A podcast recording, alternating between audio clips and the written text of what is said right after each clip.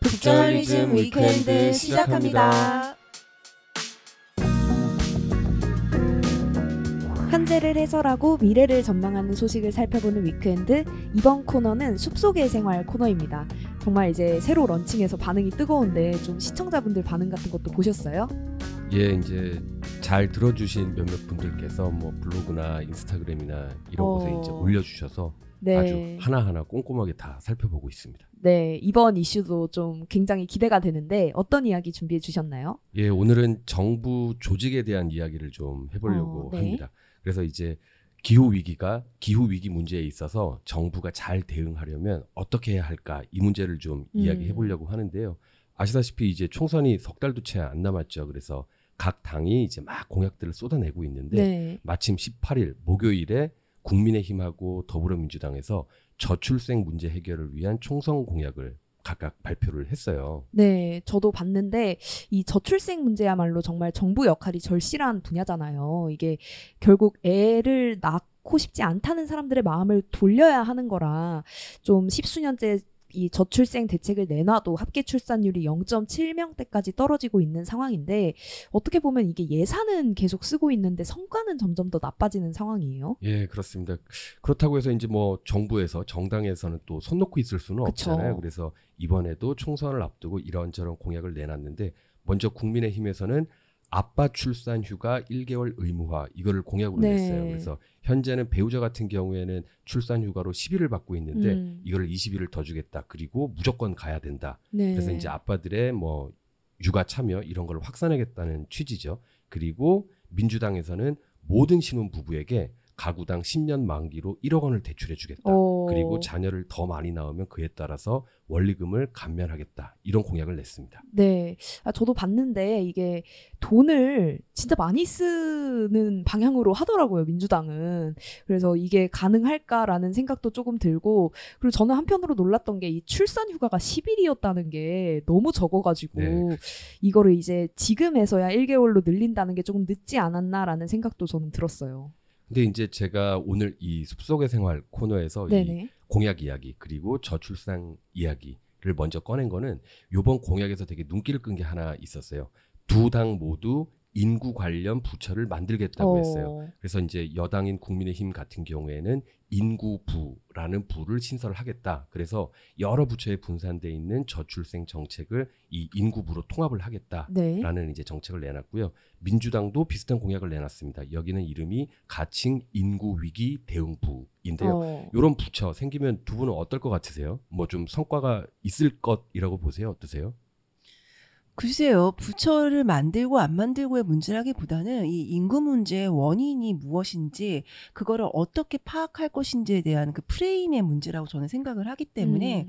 부처가 생긴다라는 것 자체는 그렇게 특별한 뉴스는 아닌 것 같아요. 음. 뭐 TF를 만드는 것보다 낫겠죠. 네. 아무래도 이제 자기 부서 이제 이름을 걸고 성과를 내야 되는 이제 부서가 출범을 하는 거기 때문에 결과치를 내기 위해서 뭐라도 할 테니까 달라지는 것 자체는 있을 텐데 그 이제 뭔가를 한다라는 게 지금까지 굉장히 음. 그 현실적인 실질적인 결과를 내는 것과는 굉장히 먼 방향의 정책들이 굉장히 많이 시도가 되었고 그것 때문에 문제 제기가 많이 되어 왔던 음. 것이기 때문에 그러한 오류를 반복하지 않으려면은 부처를 만드느냐 안, 문- 안 만드느냐의 문제라기보다는 이 문제를 어떤 시각에서 볼 것이냐의 문제가 더 큰 것 같아요. 음, 저도 뭔가 이 부처를 하나 만든다고 이 문제를 전체 다 해결할 수 있을 거라는 생각은 잘 안 들고 이게 저출생 문제라는 게 워낙 뭐 사람들의 생각부터 관련해서 뭐 인권 문제라든지 노동 문제 뭐 등등까지 굉장히 폭넓은 문제잖아요. 그러니까 좀 이런 부처가 이런 것까지 다 커버를 할 수 있을까라는 생각도 저는 드는 것 같아요. 그 방금 이제 말씀해 주신 내용하고 제가 오늘 이 주제를 이제 숲생 코너에 가지고 온 오. 이유가 같기도 한데 이제 아시다시피 인구 문제라는 거는 국가 차원의 문제고 그리고 이 문제가 뭐 여성가족부, 보건복지부, 고용노동부, 음. 교육부 굉장히 여러 부처에 분산돼 있잖아요. 네. 그래서 이제 분산돼 있다 보니까 제대로 일을 하기가 어렵다. 그래서 한 곳으로 통합을 해서 좀 국가 차원에서 대응을 잘 해보자라는 음. 건데 여기서 이제 인구 위기 문제 대신 기후 위기를 집어넣어도 말이 똑같이 되거든요. 어, 그런데 현재 기후 위기 대응 부처는 없죠. 어, 그렇네요. 환경부가 그래도 있지 않나요? 예, 맞습니다. 현재 이제 기후 변화 대응하는 주무 부처는 환경부로 되어 있고 네.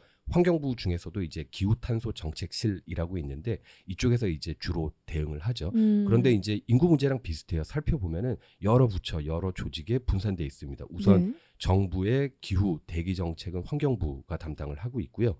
에너지 정책은 산업자원부 그리고 음. 탄소 중립이라고 하는 이제 국가 과제를 한두 부처에서 다루기는 어려우니까 대통령 소속으로 2050 탄소 중립 녹색 성장 위원회라는 걸 만들어서 컨트롤 타워 역할도 하고 있습니다. 어, 아 정말 그렇네요. 뭐 대중교통 하나를 이용한다고 해도 거기에 관여되는 부처가 몇 개가 되니까 사실 정말 이런 기후 위기 문제에 있어서는 다루는 부처가 많아서 좀 업무가 중복되거나 갈등하는 상황들도 있을 것 같아요. 예, 지금 방금 말씀하신 게 딱 맞는 비유인 것 같아요. 음. 그 서울시에서도 이제 기후 동행 카드. 동행 카드 네. 내겠다고 하는데 뭐 김포와는 뭐가 달라서 안 되고.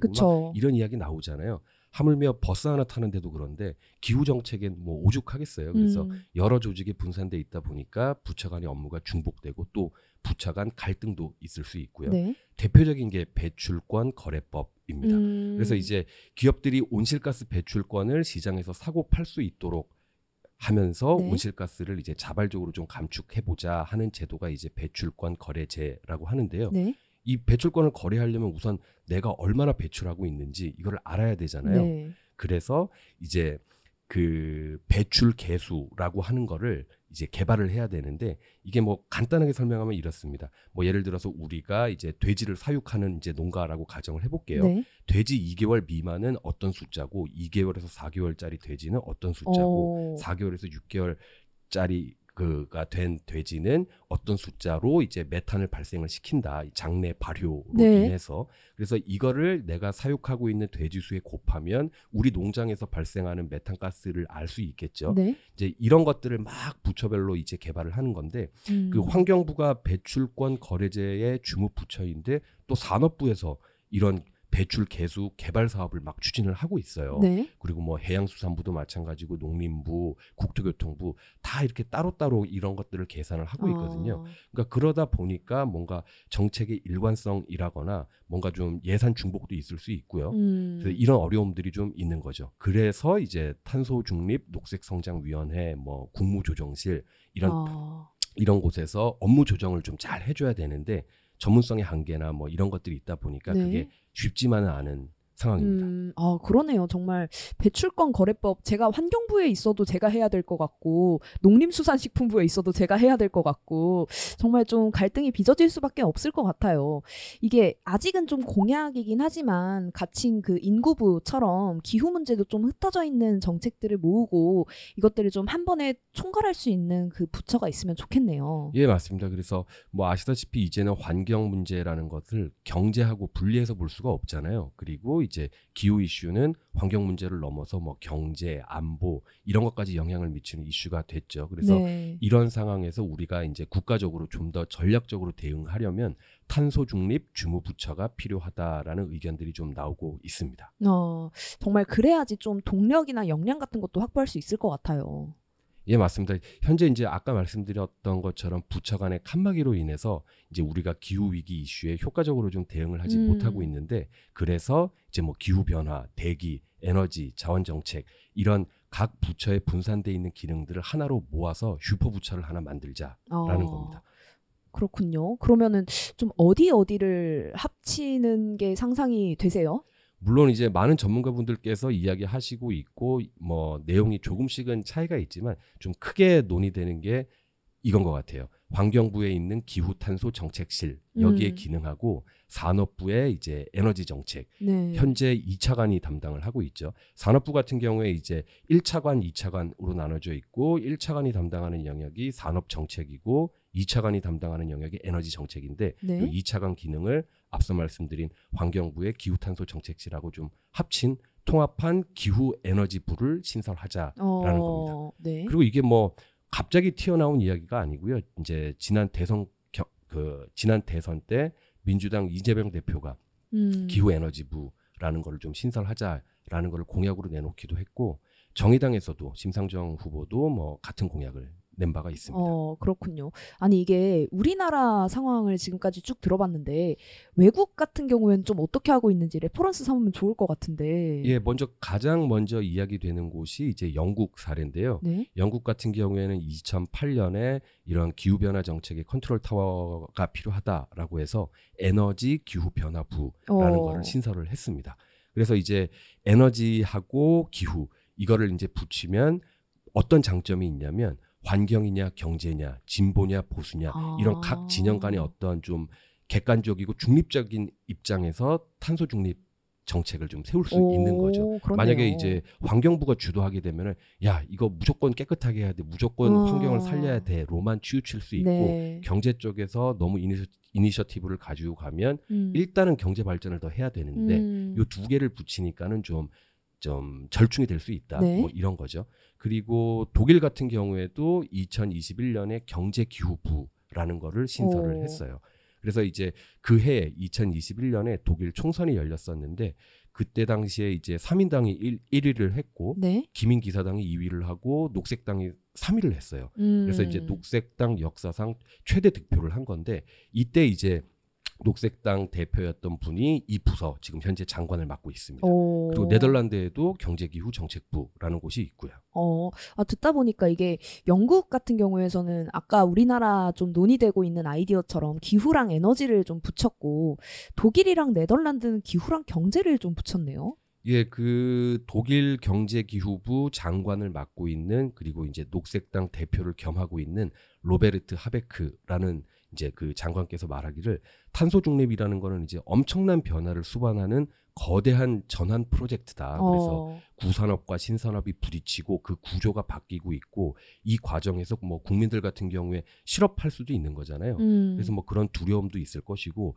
그러다 보니까 이제 기후 정책이라는 것이 이젠 더 이상 환경 문제뿐만 아니라 사람들의 어떤 먹고 사는 일과도 직결되는 거기 때문에 단순히 이제 뭐 지구를 지키자 식으로는 접근할 수 없다. 그래서 네. 이제 경제 기후부라 는 것이 필요하다. 뭐 어. 이런 이야기를 하고 있습니다. 아, 정말 그렇네요.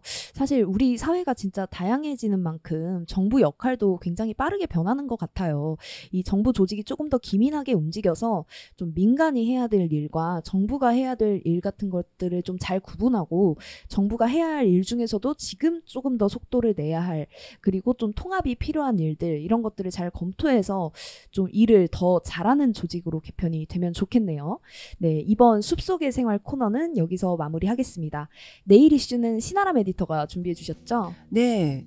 저는 뭐 그래요. 숲속의 생활 코너에서 소개를 해도 괜찮을 법한 오. 그런 이슈를 좀 준비를 했습니다. 네. 반려동물 관련된 이슈를 준비했는데요. 이번 주에 아 이 점 이번 주가 아니죠. 벌써 저번 주가 됐군요. 네네. 저번 주에 정말 깜짝 놀랄 만한 그런 소식이 좀 있어서 화제가 됐었는데요. 그 내용 좀 더 자세히 톺아보고요. 그리고 미래에는 어떤 논의가 더 필요할지까지 전망해 보겠습니다. 네. 북저널리즘 위크엔드는 북저널리즘 웹사이트와 애플 팟캐스트, 스포티파이, 네이버 오디오 클립, 유튜브에서도 만나보실 수 있습니다.